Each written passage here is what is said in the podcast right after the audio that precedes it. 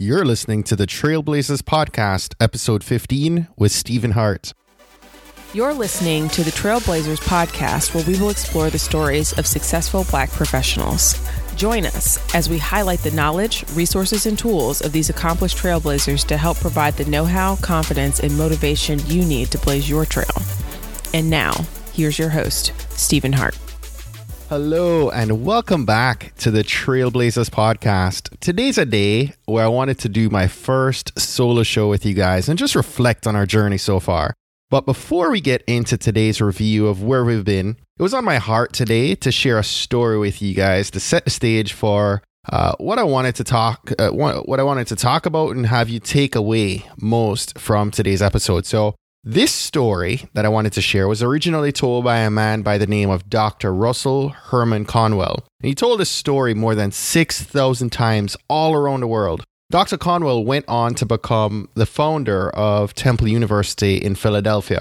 Now, I was introduced to Dr. Conwell by his now famous inspirational lecture, Acres of Diamonds, and it has inspired me in so many ways. And I just wanted to take a couple minutes at the beginning of this episode today to share a brief summary of this inspiring story with you guys.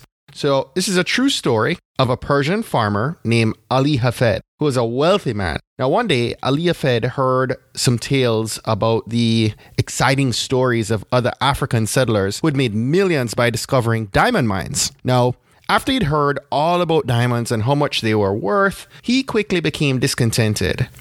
Realizing the African continent was rich in diamonds, the farmer became determined to have a mine of diamonds for himself. And so he sold his farm, he left his family, and he went in search of diamonds. Now, Ali Hafed spent the rest of his life wandering Africa and Europe, searching for diamonds without success. Finally, broken desperate, he threw himself into a tidal wave in Barcelona and drowned.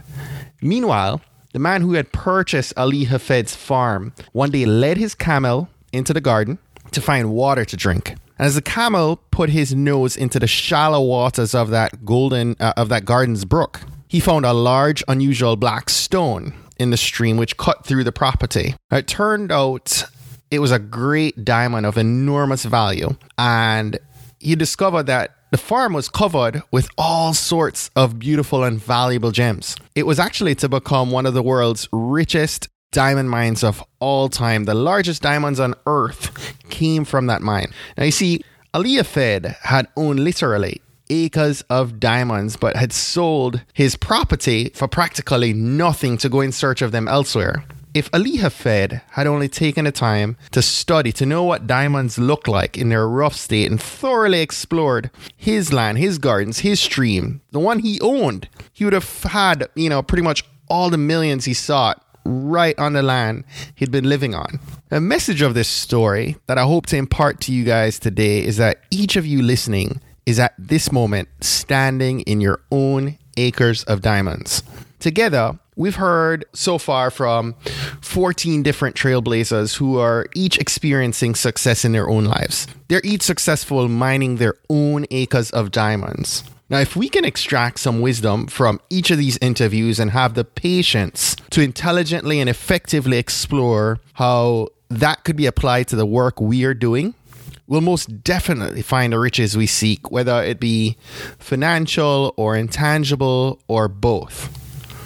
Now, as Earl Nightingale, you know, once once said on this on this very topic, before we go running off to what we think are greener pastures, let's make sure that our own is not just as green or perhaps even greener. While we are looking at other pastures, other people are looking at ours. Somewhere within the work you are doing today lurks an opportunity which could bring you everything you could possibly want for yourself and your family. Guys, I hope that these past 14 weeks have blessed you as much as I've been blessed to go through this experience myself. I'd never have guessed that, you know, in the first three months of this podcast, we would have had an opportunity to talk with so many brilliant and amazing trailblazers who have pushed through their biggest failures, right? And and challenges to experience success. In the past few days, I discovered that the Trailblazers podcast has already been downloaded in over 38 countries around the world. 38 countries. That truly amazed me. Thank you. You know, let me just stop and just say thank you, you know, for for your help in continuing to share the podcast with your network and your friends and your family and your colleagues. The news is certainly spreading all around the globe and it just amazes me. Now, I've heard from many of you guys about your favorite interviews, and you know, many have shared what they've learned so far. And I too, you know, I've personally learned so much from each and every one of our guests. But a hope of mine, you know, which I shared with you guys in episode zero, is that you know we would learn from the parallels, the themes that rise up and are, are, are present in different trailblazers, despite their occupation or industry. And there have been a few themes in several themes really in the first 14 episodes, but a few that I wanted to highlight and discuss with you. So the rest of this time, I just wanted to spend with you and, and share five main themes that I discovered from, from listening to these 14 guests. The first theme that I wanted to share was to pursue your passion. Right from the very first episode, we heard from episode one, Donald Kelly, and then episode two with Dwayne Watkins, where, you know, he shares his story about leaving his IT job to pursue a passion for photography that's now led him to becoming an award winning wedding and lifestyle photographer. Fast forward to episode seven, when we heard Craig the barber, you know, and his tale about leaving a job, you know, with within the banking industry to pursue his passion as a barber. Craig is now one of Hollywood's top grooming experts and a spokesperson for a few of the most respected brands in the world, right? The discussion about passion pops up in and out, you know, throughout different episodes, but again, it came up in episode 11 where our guest David Moody made this point. And I think one of the biggest things we have to be honest with ourselves, what we are really good at doing, what we will do well. And I'm mm-hmm. sure people have heard this often, what you would get out of bed to do even if you weren't getting paid. So you need a passion. Yes, a passion, but also a realistic um, mm. view of what you are good at doing. I mean, that's like I wanted to be a singer. You know, I wanted to be a, a Broadway singer because I was in some plays in high school. Well, I'm not that good. Right. So I could chase a dream that, you know, I could have the most incredible passion, but you do have to be real, talented and, and skilled. And you got to be real about what you are really good at because all of us yeah. are good at something that could take us to another level. We got to find what that is, and only we can find that. So, Mr. Moody says we need passion, but passion alone won't get you to your acres of diamonds. You need to also be skilled, be really good at your craft, right? Not surprisingly, the perfect example of David's point at work in real life really, you know, is evident in the very next episode, episode 12 with Candace Mitchell. She's a 28 year old CEO of a hair tech brand called Myavana. And, you know, she combines something she's really passionate about here with her skill as a computer scientist. And she found, you know, her her need in a marketplace. Something that tees up my second point. Point number two find your product market fit. Candace Mitchell did something she was passionate about and that she had a skill to do. But the most important thing that was a, a, great takeaway was that her and her team did market research. They tapped into a need for a specific market. A specific market had a need that they were able to tap into. For the entrepreneurs listening, you've got to be very clear on how your product fits the needs of a specific targeted group of people. Once you're clear on who that audience is, you can target them and scale your business. This theme was further supported in episode 13 with uh, Everett Taylor and e- episode 14, most recently, with Clarence Wooten. The third theme I wanted to highlight today was to surround yourself with the right people. And I just want to go ahead and play a couple clips for you guys from David Moody and Tyvis Small. Here you go. You got to have people that are actually um, who are who are looking out for you. What I mean by that, people who are already successful, who want to see you be successful, give you words of encouragement. They'll make phone calls to people, say, "Hey, give this person a try." They'll call their right. banker for them. So you know, you got to have some people in your corner who can open doors for you, and they want to see you successful, and then you deliver the product. So it is hard to make it if you don't have anybody who's kind of like a an advisor or a mentor who's helping you navigate some of the, the bumps you're going to go through uh, in building a business. Mm.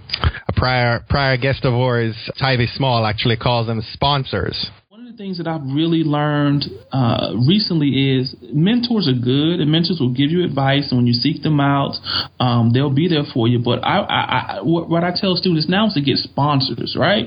So mentors is passive, but sponsors are active, right? So sponsors mm-hmm. are the mm-hmm. people who are going to open doors for you, not just tell you which door to go go to, but a sponsor is going to be someone who will grab your hand and who will open the door and say, "This is Tyvi. I know him. Let's give him an opportunity." So, I think so I think sponsors take it a step step further than mentors. Mentors are great people to have, um, and I t- and trust me, I have several. Um, but more and more, I'm looking for sponsors, people who are going to see my value, see what I can bring to any situation or any organization, and then um, and, and then open doors for me. And so right now, I tell my students, you, you want to get sponsors, not mentors.